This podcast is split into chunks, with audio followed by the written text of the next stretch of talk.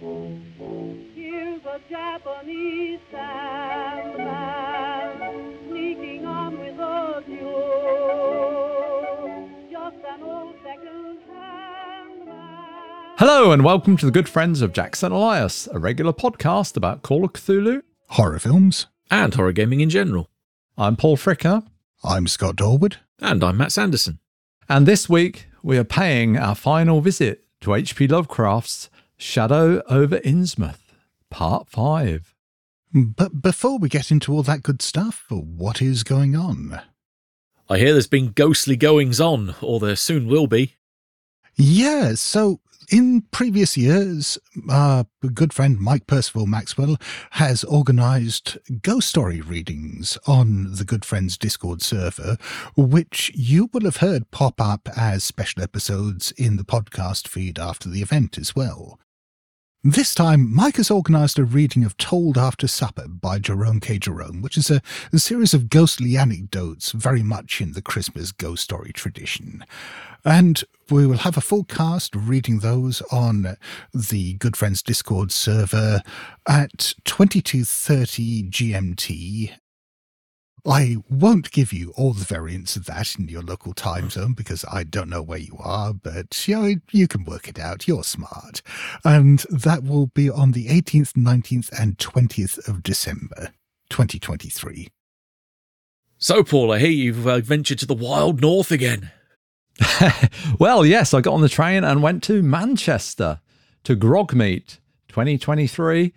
And yeah, I had a great time there. I played a bunch of games and I ran a game. So I played Paranoia, which was fun as always. I don't know why I say as always. I don't play it very often. I've played it like a few times in my life, but uh, last time was probably in the 1980s. Did you have the appropriate security clearance to play the game, though? Well, I, I was red clearance, which is, you know, it's not very high. And, and I must admit, I was a member of a secret society. Shock! Who'd have thought it? Next thing you'll be saying you were a mutant as well. You know, I don't think I was a mutant. Oh, uh, actually, I think hmm, did I have powers? Oh, I was actually. Yes, I had um, like telepathic projection, which I did use to good effect at one point. Yes, yes. And then I played uh, Vaesen and Dragonbane. And then in the afternoon on the Saturday, I ran a new scenario of mine called A Dark Age, or at least that's what it's called at the moment, which should appear in Blasphemous Tome issue 12 next year. We just mentioned Mike, Mike Percival Maxwell. He was there. He was one of the players, so it was nice to meet him, along with uh, some people who I, only know by internet handles, such as Clown Fist, also Craig and Joe and Annie Williams. And uh, yeah, it was a lot of fun. And then on the Sunday morning, Dirk did an interview with Mike Mason, and that should be going out on the Grognard Files podcast, no doubt with a review of Grogmeet. And finally, I'd just like to say thanks very much to Dirk and Blythe for organising a very fun convention. And speaking of conventions, Matt and I both, well, virtually attended the Illusion HorrorCon this weekend just gone and appeared on a handful of panels. In particular, we were on between us panels about designing compelling villains, about horror podcasting, and different subgenres of horror. All of these were recorded and are now available on YouTube.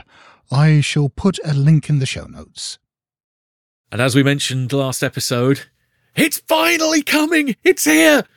Blasphemous Tome 11 is on the horizon, and it means that that should be sent out to everyone backing us at the $5 level on Patreon and above before the end of December.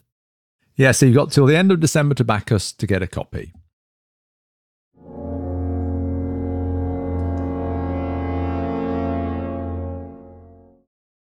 And now on to our main topic The Shadow over Innsmouth, Part 5. Last episode, we left Robert Olmsted fleeing Innsmouth and its strange residents in the dead of night. Now it's time to deal with the aftermath. Exciting stuff. it is exciting It stuff. is. Why do you say it like that? Oh, and now the aftermath. It's we've had the big chase, we've had all the action, and now it's what happens afterwards. Oh, well, this is kind of exciting too, I think. Yeah, this is what it's all been building towards. Yeah. This is chapter 5. Gentle daylight rain awakens Robert Olmsted in the brush grown railway cut where he had fainted the night before. There is no sign of his erstwhile pursuers, and even their fishy odour has dissipated. Still struggling to believe what he had witnessed, Olmsted knows he must get away from Innsmouth. He starts down the muddy road, fighting weakness, hunger, and horror and bewilderment. Arriving in Rowley by the evening, he buys a meal and a change of clothes before catching the night train to Arkham. I mean, if you've just had a really bad experience, that's what you want to do in it. Go to Arkham. Nothing bad ever happened there. But from a gaming point of view, we've got him dealing with the, the repercussions from the night before. And I wonder whether this is something that we play up enough in our games. I guess I probably do sometimes, but this whole thing of him after all this trauma of the night before and the running around and the sheer terror and so on, and he's now physically weak. He hasn't eaten anything for some time. He's, I mean, as well as the SAN loss, I mean, he's clearly suffering physical effects from all this. And Mm. just this traipse across the countryside trying to reach civilization that's the kind of thing I guess in a game I'd probably, much as Lovecraft does here, just mention in passing. Hmm. But it occurs to me that you could probably get some meat in a game just out of may- maybe not putting it to a series of dice rolls or anything like that, but just at least acknowledging and playing up some of the the lingering effects of all this. I think so. I think often we, you read a scenario and it'll say, oh, maybe the players do this thing this evening. And then the next day, maybe they do this thing. And you're like, no, because they're going to go straight off and do the other thing. I know they, they're not going to say, oh, we found something creepy. Let's all go to bed for the night and then wake up the next day. I know you, that's not quite what you're talking about, Scott, but Yeah. if the players can do all the whole adventure in one day, they tend to do it all in one day. But also, the, what you were just saying there about the, the after effects of a traumatic experience like that, hmm. I think that occurs in Masks of Nyarlathotep. So I can, I can remember working on, oh, I won't give spoilers, but obviously, Masks of Nyarlathotep, big campaign, takes place in lots of countries. But one of the countries I worked on, there is the prospect that, or the, or the likelihood that some massive Cthulhuid monster is going to turn up. And it's like, well, hmm. what do the players do? Because they can't. f- Well, I mean, they can. They could run up and punch it, but as in our guide to monsters, That's not going to go well. it's not going to go well. So, in all likelihood, what's going and there's hundreds of cultists there as well, and they're probably all going to lose their shit when this when this massive thing turns up. So, I think uh, what I just figured was, well, let's just have a, a sort of a, a fallout. Really, you know, they make sanity rolls, and that kind of in some way influences the outcome. And really, then you just fast forward to the next day or the next morning, and there's loads of dead bodies around. The investigators have survived, but you know, how badly are they affected and how do they pick up the pieces now? So it's not really about the the moment of the horror, it's more about the the aftermath because in the moment the keeper can describe it, but there's not a lot the players can meaningfully do apart from try and run and hide. To me, that's a way to play that out. I think sometimes. Sometimes, Well, and also, I don't think that's entirely down to the keeper. I think as a player, this is a great role playing opportunity that if your character has been through all this stuff and they are physically weak, they're, they're just fighting to carry on, then I think that's a great opportunity just for you to, to play that up and get a bit of drama out of it. yeah, and put it to the player like, you know, well, this is what you've seen. How do you feel now? What What's your character doing now? How are they like? Mm. How are they going to carry on with their lives after witnessing this? And just put it on them rather than telling them. Yeah, absolutely. We've got that description of fighting weakness, hunger, horror, and bewilderment. That just sounds like eight thirty till five Monday to Friday for me. So I, I can very much empathise with him there. The next day, Olmsted relays his story to government officials because they're going to believe him.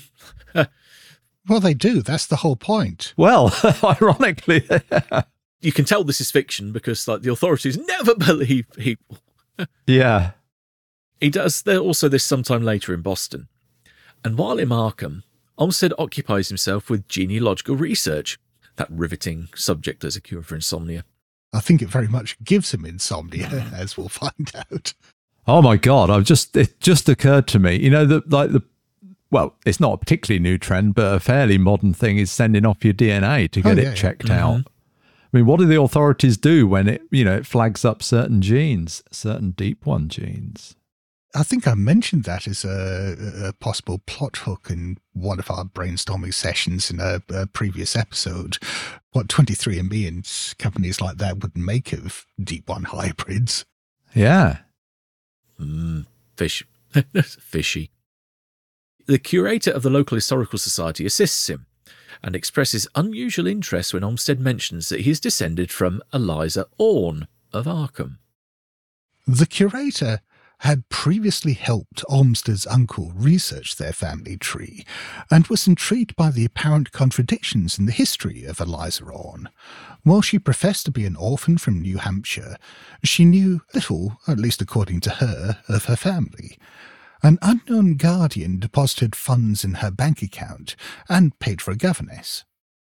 But the most baffling thing was the inability of anyone to place the recorded parents of the young woman, Enoch and Lydia Meserve Marsh.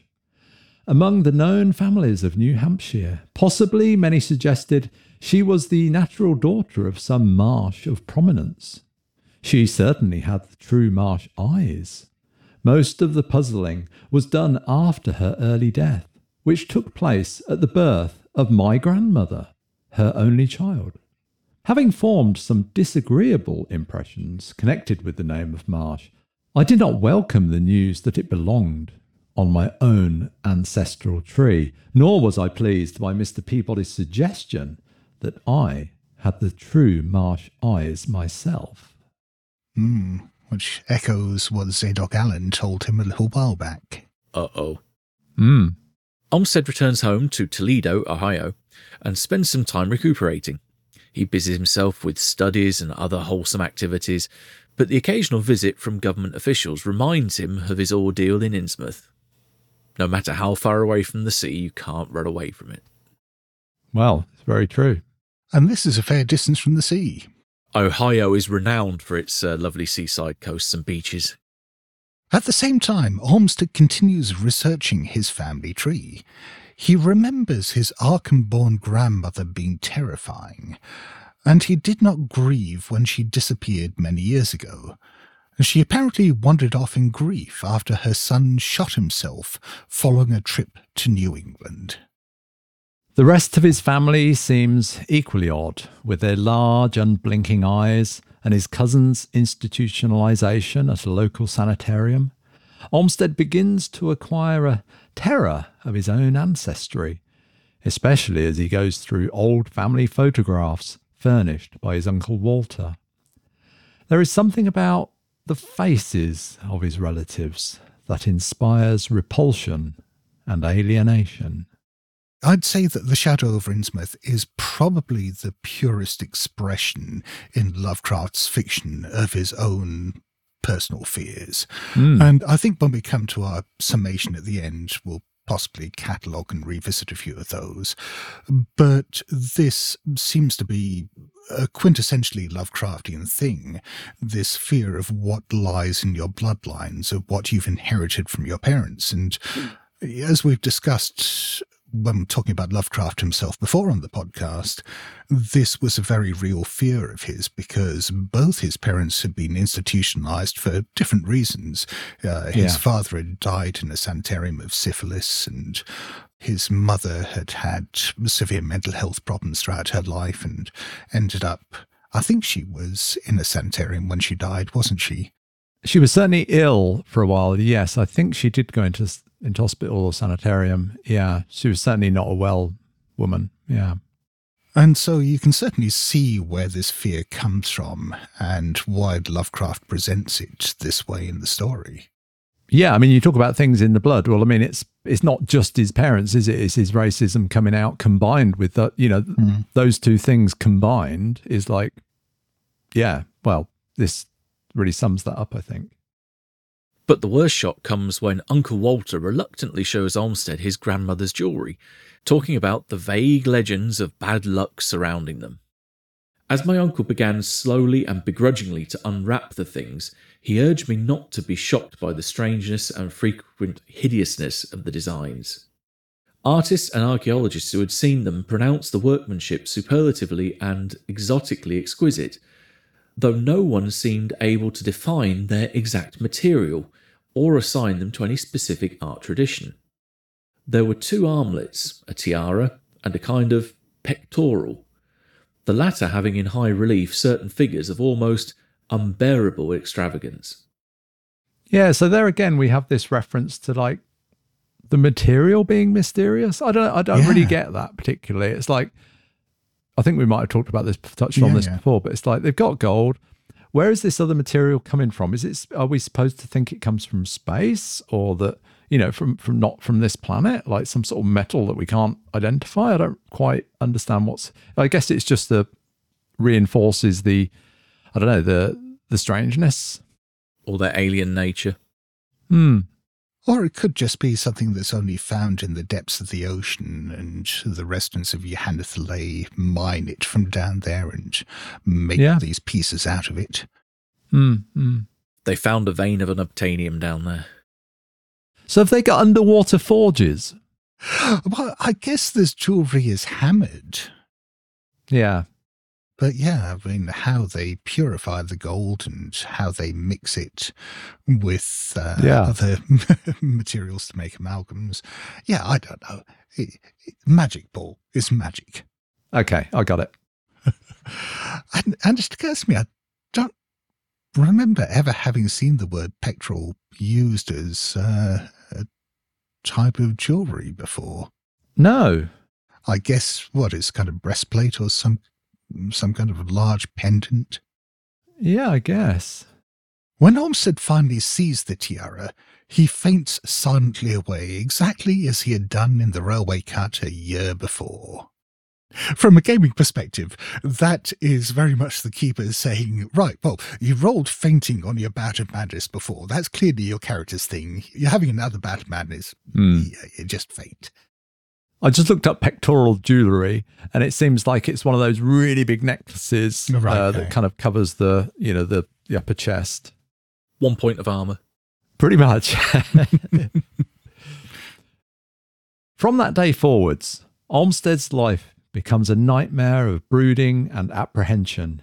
He deduces that his grandmother was the daughter of Obed Marsh, whose marriage to an unsuspecting man in Arkham had been mentioned by Zadok Allen. Worse, Olmsted's own resemblance to the people of Innsmouth is growing harder to deny. Is this why his uncle killed himself after his ancestral quest in New England? Hmm. Could be. Even with all this evidence, Olmsted clings to denial and for another two years. Then the dreams begin. Because it wouldn't be a Lovecraft story if there weren't crazy or maddening dreams. Good how time moves on, though. Two years. Yeah. Kind of, you can't easily miss that. They were very sparse and insidious at first, but increased in frequency and vividness as the weeks went by. Great watery spaces opened out before me, and I seemed to wander through titanic sunken porticos and labyrinths of weedy cyclopean walls, with grotesque fishes as my companions. Then the other shapes began to appear, filling me with nameless horror the moment I awoke. But during the dreams, they did not horrify me at all. I was one of them, wearing their unhuman trappings, treading their aqueous ways, and praying monstrously at their evil sea bottom temples. I love that phrase, nameless horror. That'd make a great title for a book, wouldn't it? Yes, I missed that. But praying monstrously at their evil sea bottom temples. That's pretty cool. It is, but also, uh, this is something Lovecraft does a lot in the story. I mean, he does it a lot in all his stories, but he does it here especially, which is he tells us that these temples are evil and that the praying is monstrous and so on, without really explaining why. And Hmm. I mean, normally you might be able to just gloss over this, but considering where the story is heading and the turnaround that it makes, I wonder how much we can take that at face value. Uh, Clearly, Olmsted is going through a lot when he he's experiencing these dreams and they're reshaping his consciousness and they're putting strange images, unwanted images in his head. It's an intrusion. And I can see how that would colour, particularly given his experiences in Innsmouth itself, his perception of them. But I wonder whether we can accept the fact that there's something inherently evil or monstrous about this. Hmm. Olmsted fears some frightful influence is seeking to drag him out of the sane world of wholesome life into the unnameable abysses of blackness and alienage. A nervous affliction grips him, and his health fails until he is forced to adopt the static, secluded life of an invalid. At the same time, Olmsted notices the changes in his reflection. His father starts looking at him curiously, and Olmsted wonders if he is beginning to resemble his grandmother or late uncle. Kind of shades of the um, the outsider in a way. Never look in a mirror; it's always bad for you. The ending of this story, I think, brings in so much that rather than us just trying to summarize it, we're just going to read the last few paragraphs of this. One night I had a frightful dream in which I met my grandmother under the sea. She lived in a phosphorescent palace of many terraces, with gardens of strange leprous corals and grotesque brachiate efflorescences, and welcomed me with a warmth that may have been sardonic. She had changed, as those who take to the water change, and told me that she had never died. Instead, she had gone on to a spot her dead son had learned about, and leapt into a realm whose wonders, destined for him as well, he had spurned with a smoking pistol. This was to be my realm too. I could not escape it. I would never die, but would live with those who had lived since before man had ever walked the earth. Now, before we move on to the next bit, that's an interesting bit there. Those who had lived since before man had ever walked the earth. Mm. That does very much suggest that the deep ones are something apart from humanity. We've speculated a few times through the story whether they're aliens or what they are. I mean, whether or not they're natural to Earth or whether they came from the stars. And I'm, I'm still Hmm. pretty sure there's a mention in one of the collaborations of the deep ones coming from the stars. They clearly have been around from before humanity was a thing. Yeah. So, yeah, they are not us. They are something very different. That's a good catch there. For 80,000 years, Pth'thya-l'yi had lived in Y'ha-nthlei, and thither she had gone back after Obed Marsh was dead. Y'ha-nthlei was not destroyed when the Upper Earth men shot death into the sea. It was hurt, but not destroyed. The deep ones would never be destroyed even though the Paleogean magic of the forgotten old ones might sometimes check them. For the present, they would rest, but some day, if they remembered, they would rise again for the tribute great Cthulhu craved. It would be a city greater than Innsmouth next time. They had planned to spread, and they had brought up that which would help them. But now they must wait once more. For bringing the upper earth men's death, I must do a penance. But that would not be heavy. This was the dream in which I saw a Shoggoth for the first time, and the sight set me awake in a frenzy of screaming.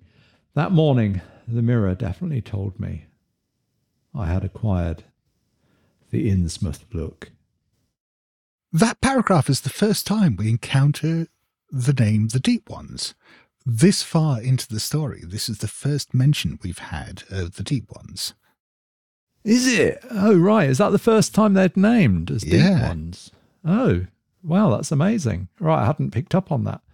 But there's also all this stuff about, you know, he refers to the upper earth men hmm. almost like a separate group. He's it, almost like he's not part of them anymore. Yeah. And he's had some punishment or he's going to have to do a penance Yeah. uh, for, for having like grassed up Innsmouth to the authorities.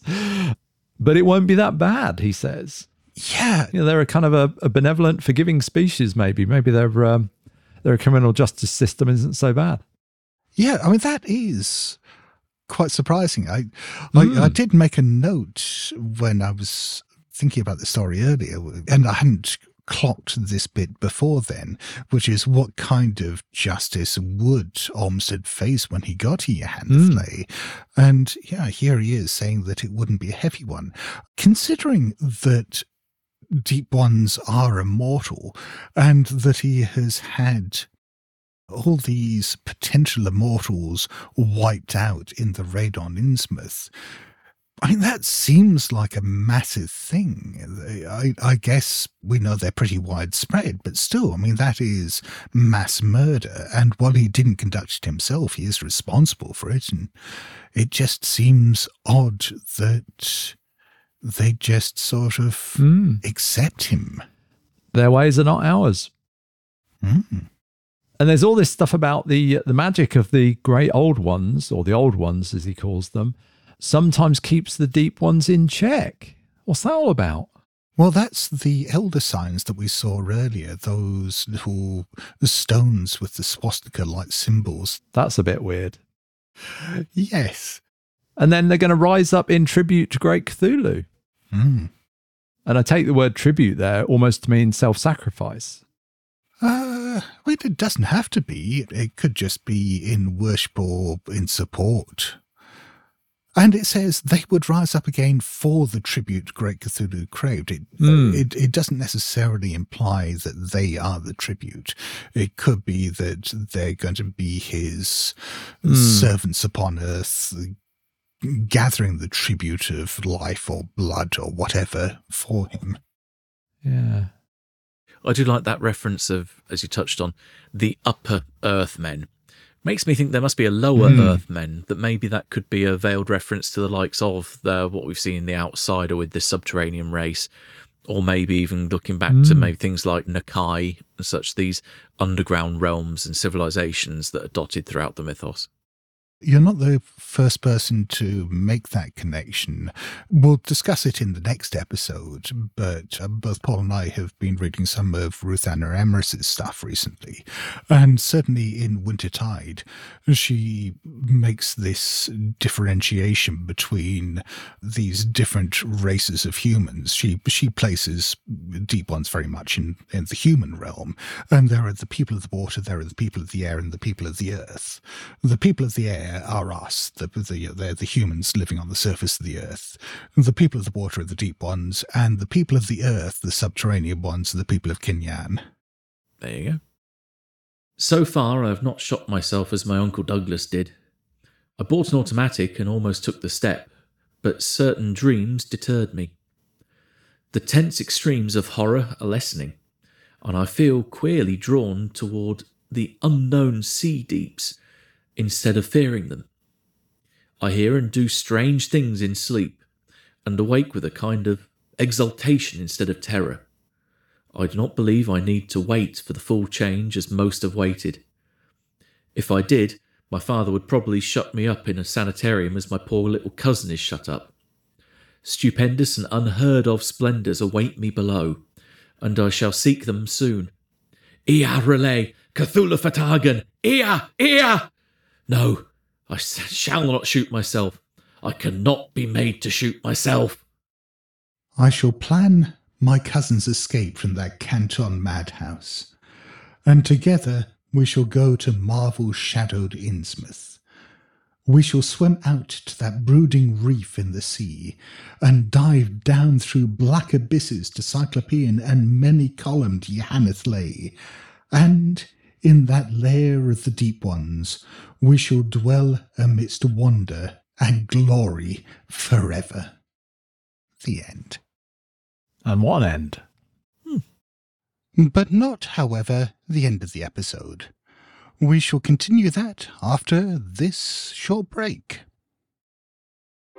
Have you visited our Redbubble store? We have t shirts, stickers, and all sorts of goodies that you or someone you know might like.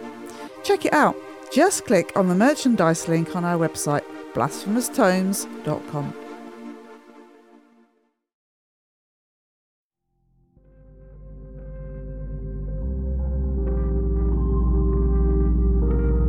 My name is Paul Fricker, My name is Mike Mason.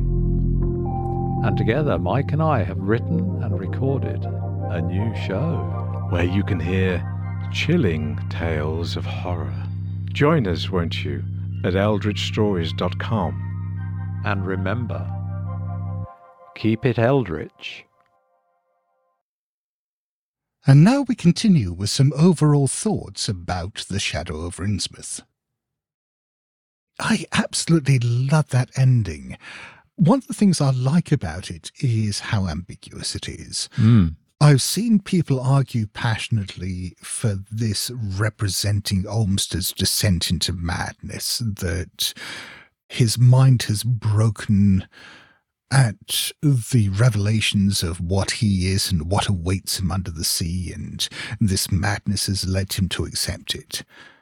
But also, I can very much see the interpretation, and I prefer the interpretation personally, that this is a more genuine form of acceptance, that it's not born of madness, that it is him coming to terms with who and what he is. And I think that's a, a far more powerful thing. Yeah, totally. I, I that, that's how I read it. And it'll be to each person to have their own interpretation, of course. But that that's how I read it. There was a, a little short essay about it at the start of the the Tales Out of Innsmouth, the Chaosium Mm. collection of fiction. So in the introduction by Robert M. Price, he questions the narrator because it's all written in an account from the start when the guy's writing the account, Olmsted is writing the account, he knows, yeah, it's, it's written at the end, right? So even right at the start, he sort of says, you know, I'm going to have to make some dreadful decision. And then he sort of goes through slagging off the deep ones and saying how bad Innsmouth is and how dreadful it all is.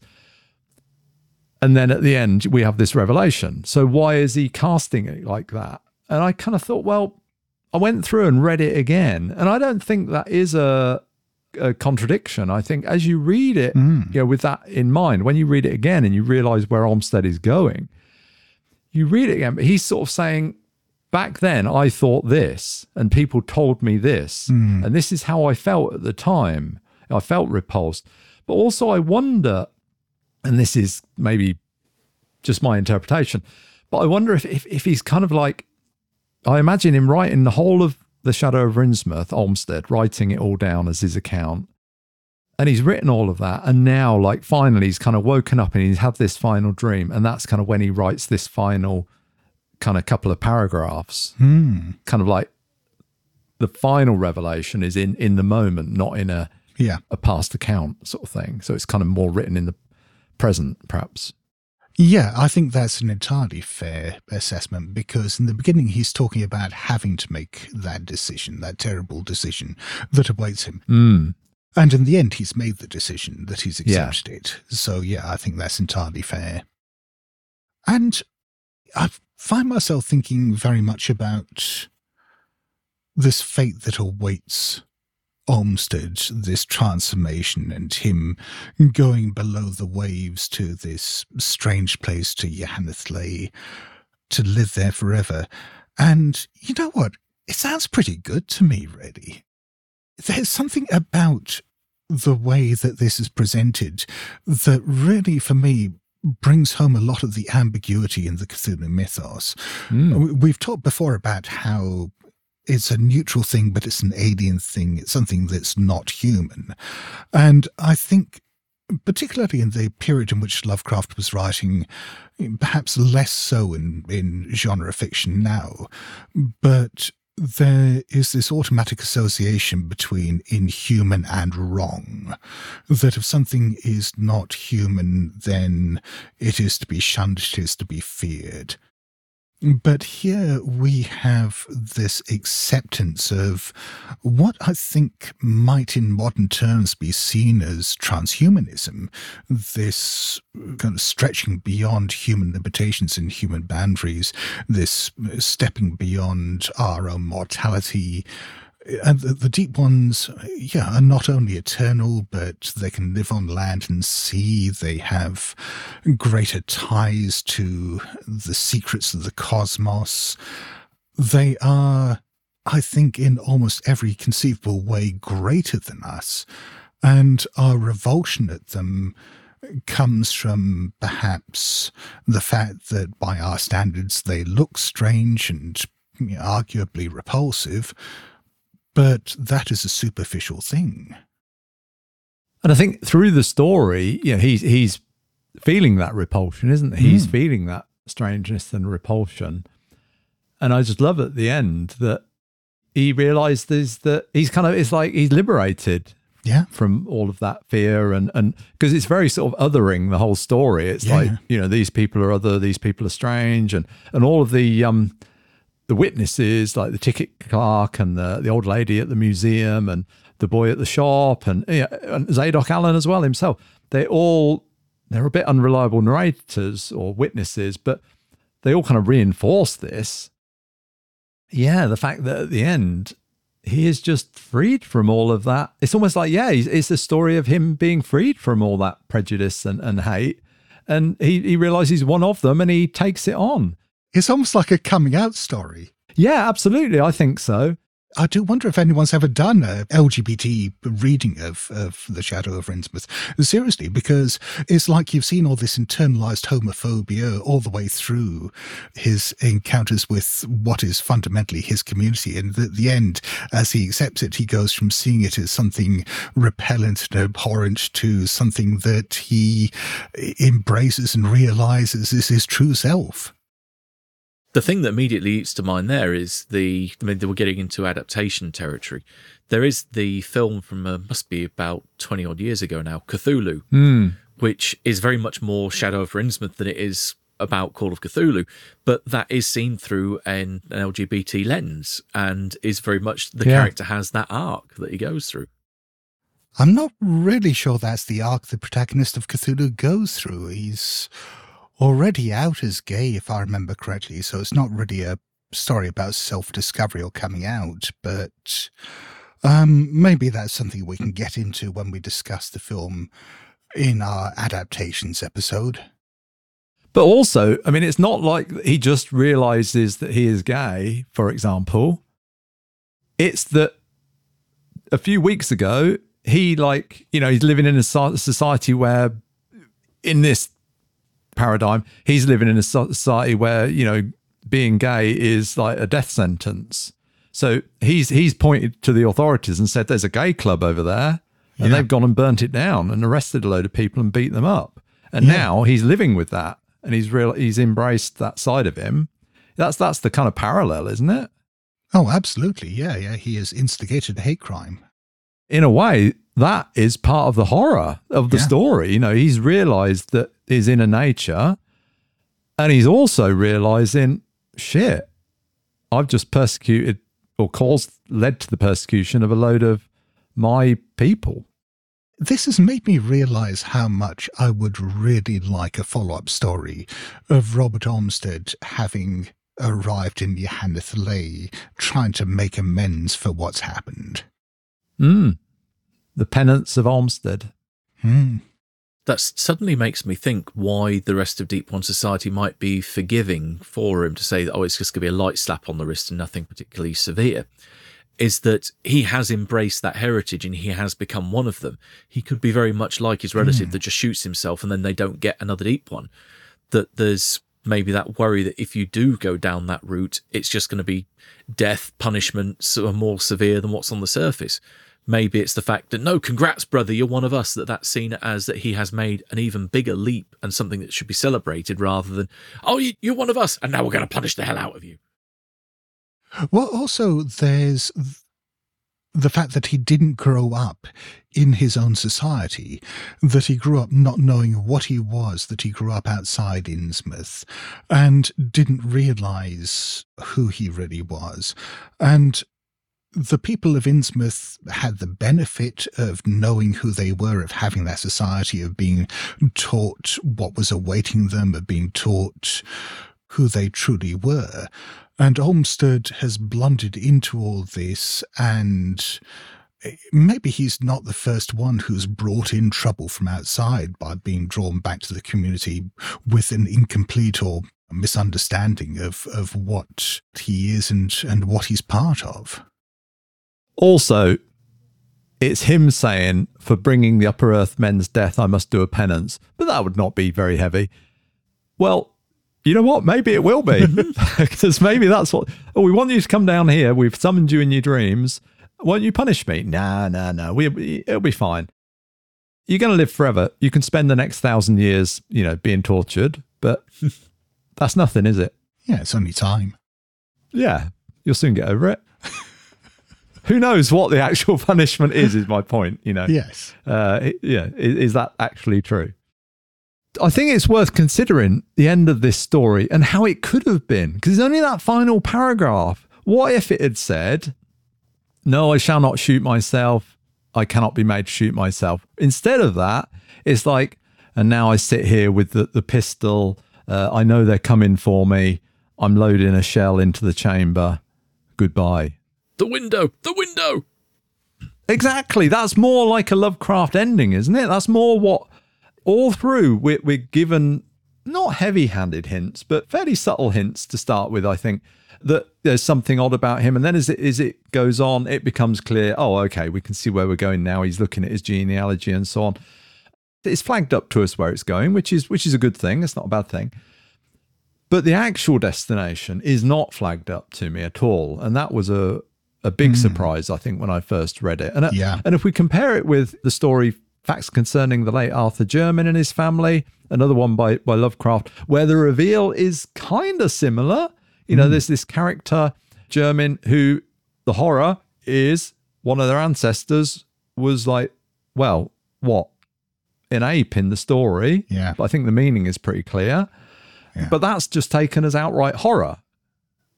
There's no redemptive sort of end to that. That's a very different ending. So I'm kind of my point is I think I'm surprised by this ending. It's not the ending that I would have expected Lovecraft to put. Well, this was a relatively late period. Sorry for Lovecraft. He wrote this in what 1931. So hmm. this was after he'd written a lot of the stories that we consider to be deeply racist.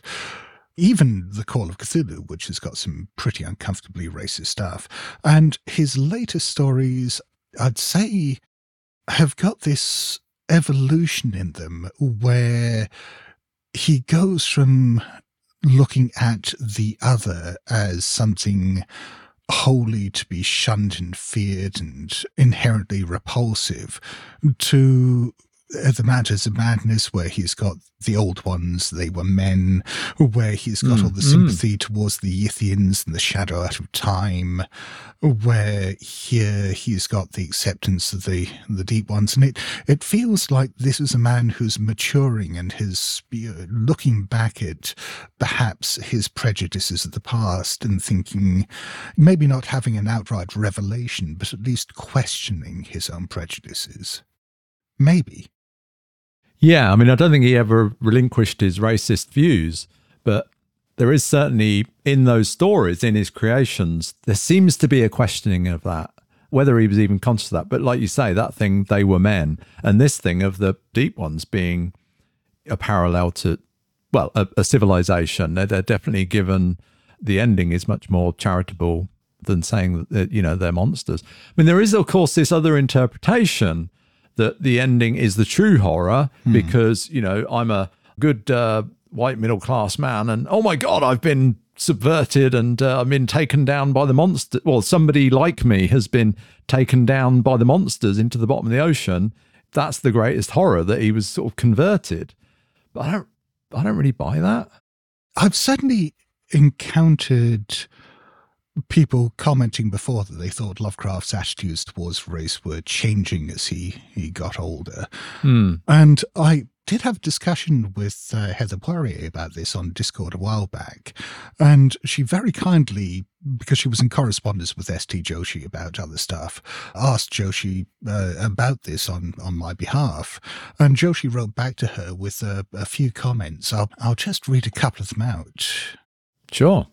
He gave a few examples of Lovecraft writing about people of other races in positive ways.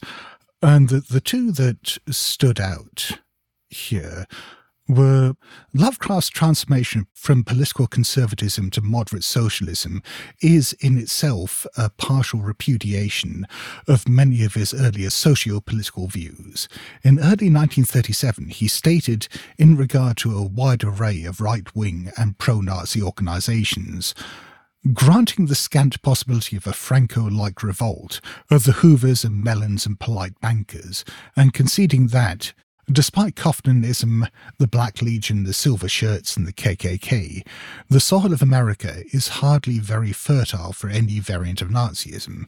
It seems likely that the day of free and easy plutocracy in the United States is over. That was in 1937 in a letter to C.L. Moore. Hmm. And then the other example was Harry Brobst was one of Lovecraft's closest friends during the 1930s. He saw him on an almost daily basis during the period 1932 to 1937 in Providence.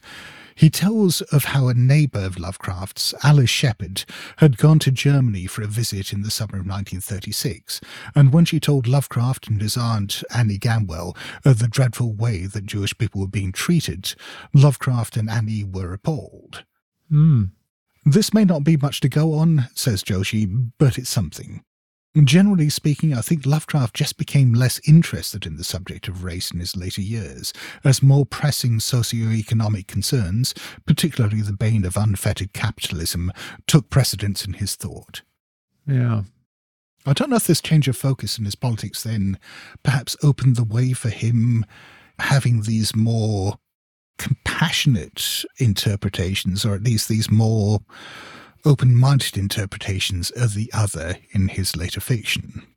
But at the same time, this could be reading entirely too much into the shadow over Innsmouth. Um, I mean, it could be that this was him working through a lot of his a lot of his fears of race mixing or what he considers to be race mixing and where I say we, I'm giving him too much of the benefit of the doubt in how it's being presented.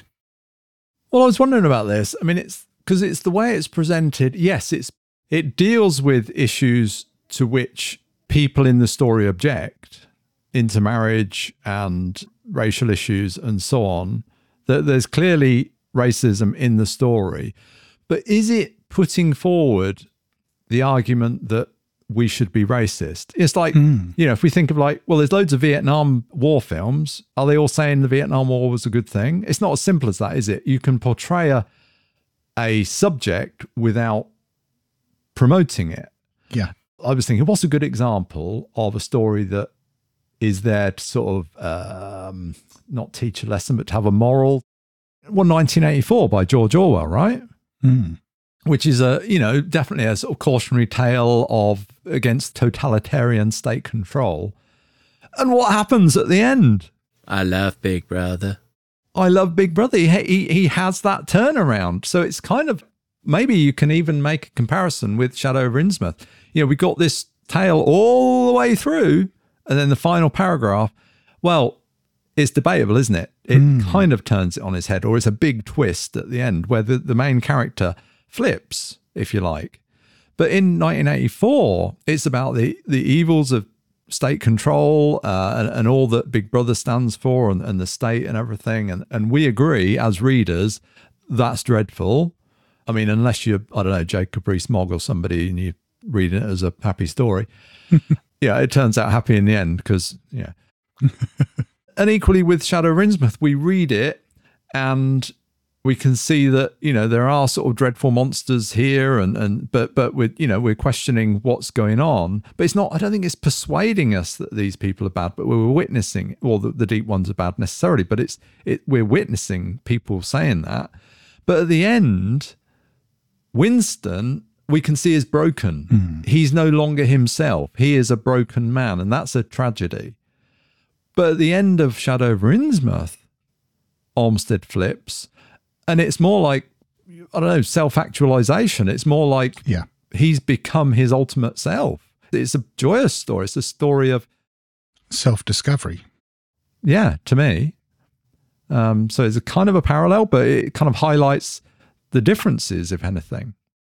But also, I wonder how much modern interpretations of The Shadow over Innsmouth are shaped by world events that followed. When Lovecraft wrote this story, this was before the rise of the Nazis to power in Germany. Oh, I mean, fascism was a thing at the time, but it Yeah. perhaps hadn't shaped the 20th century in the way that we think now.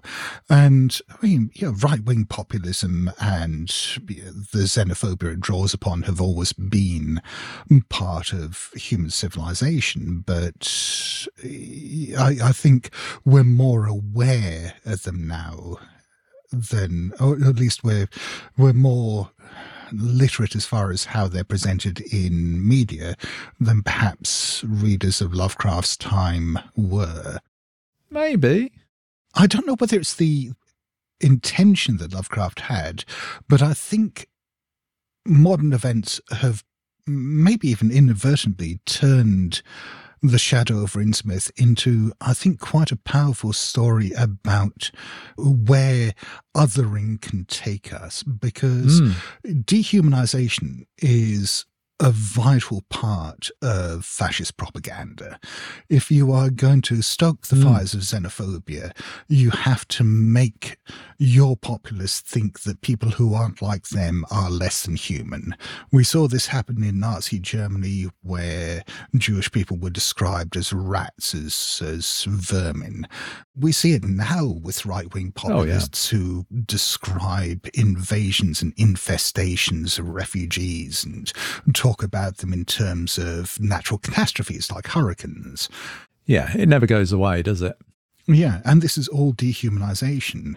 And this is exactly what we see in The Shadow of Innsmouth that the people around Innsmouth, at least initially, see the people of Innsmouth as being very strange and horrible.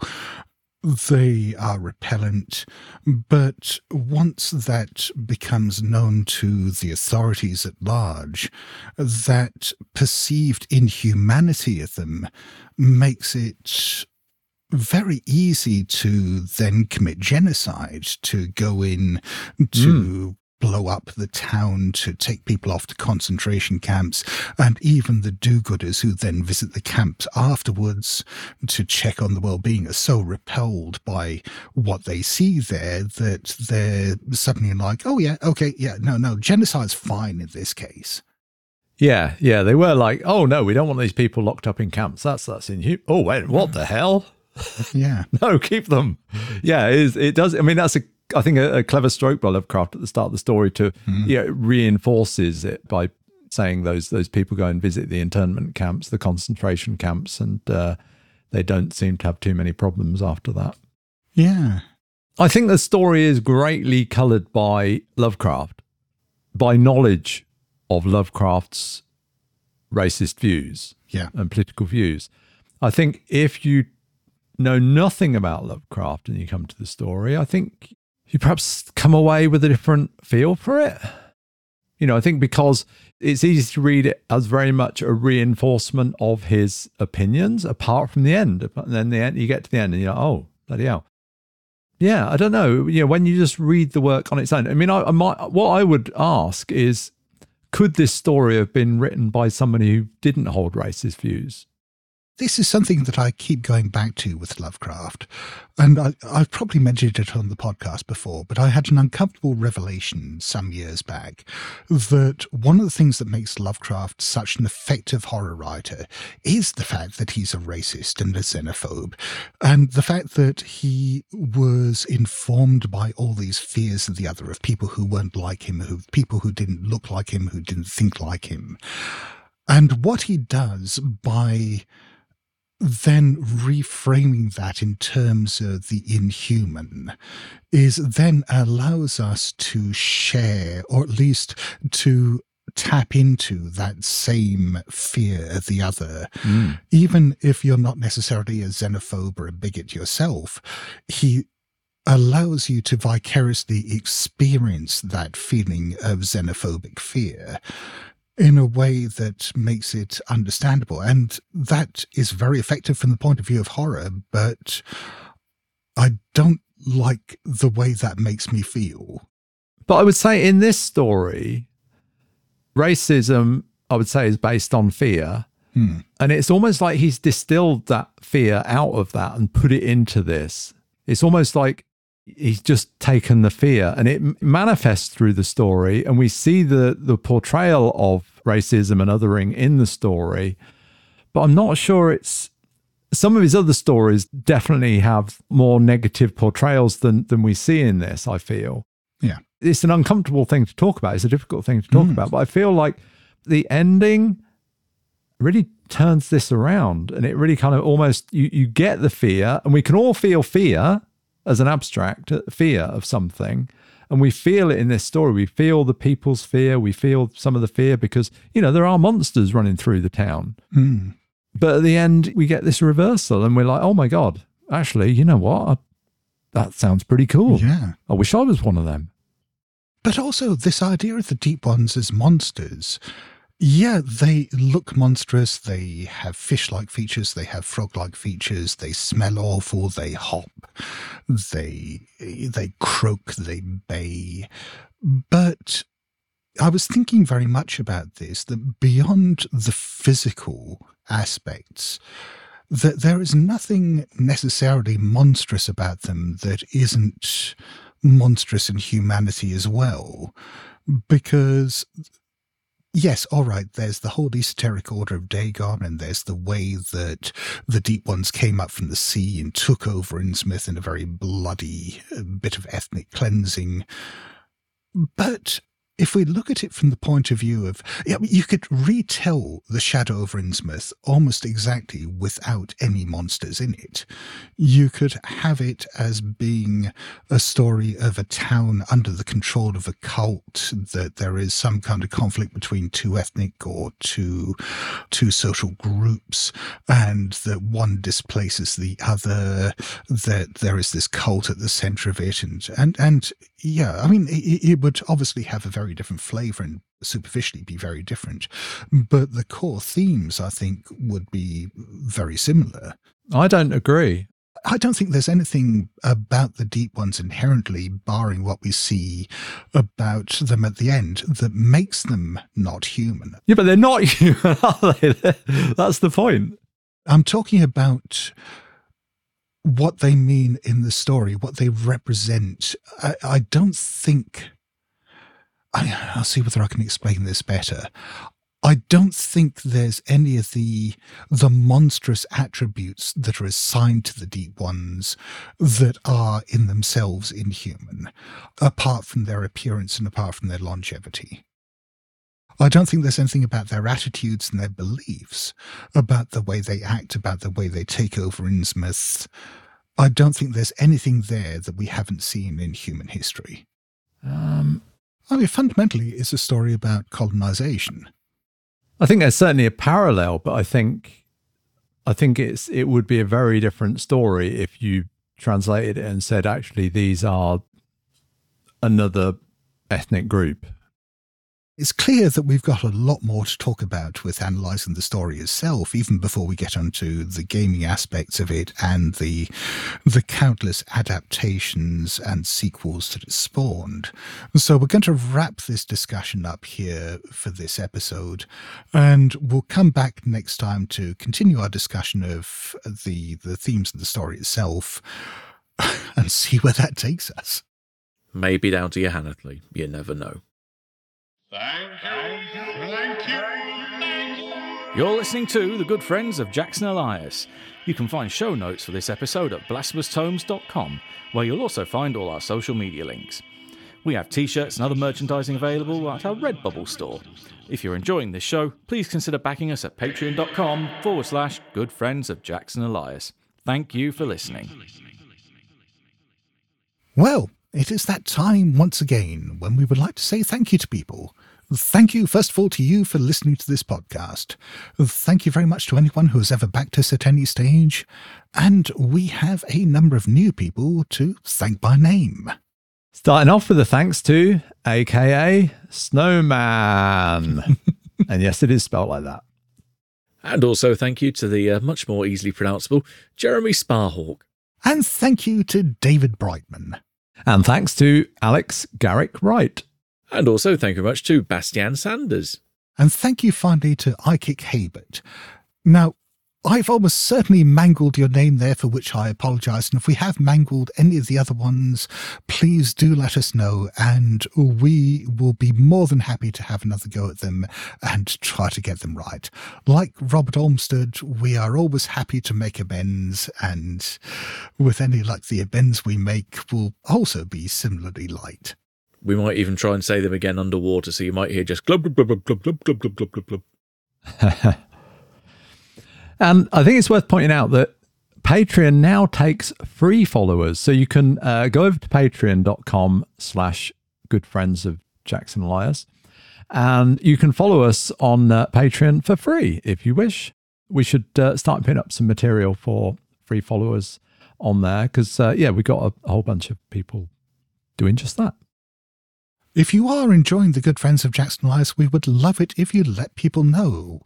Whether this means leaving a review somewhere where reviews might be found, like down in the lightless depths of Y'ha-nthlei, or just letting like minded people know about it in mm, socially acceptable ways. Whatever it is, we, we would love it if you did so. Okay, well, uh, that wraps up episode five of The Shadow over Innsmouth.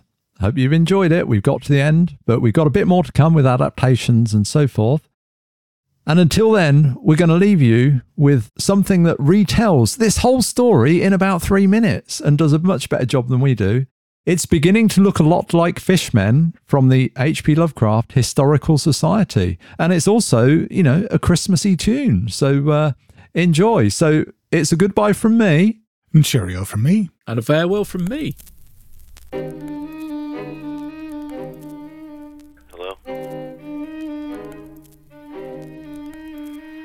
BlasphemousTomes.com.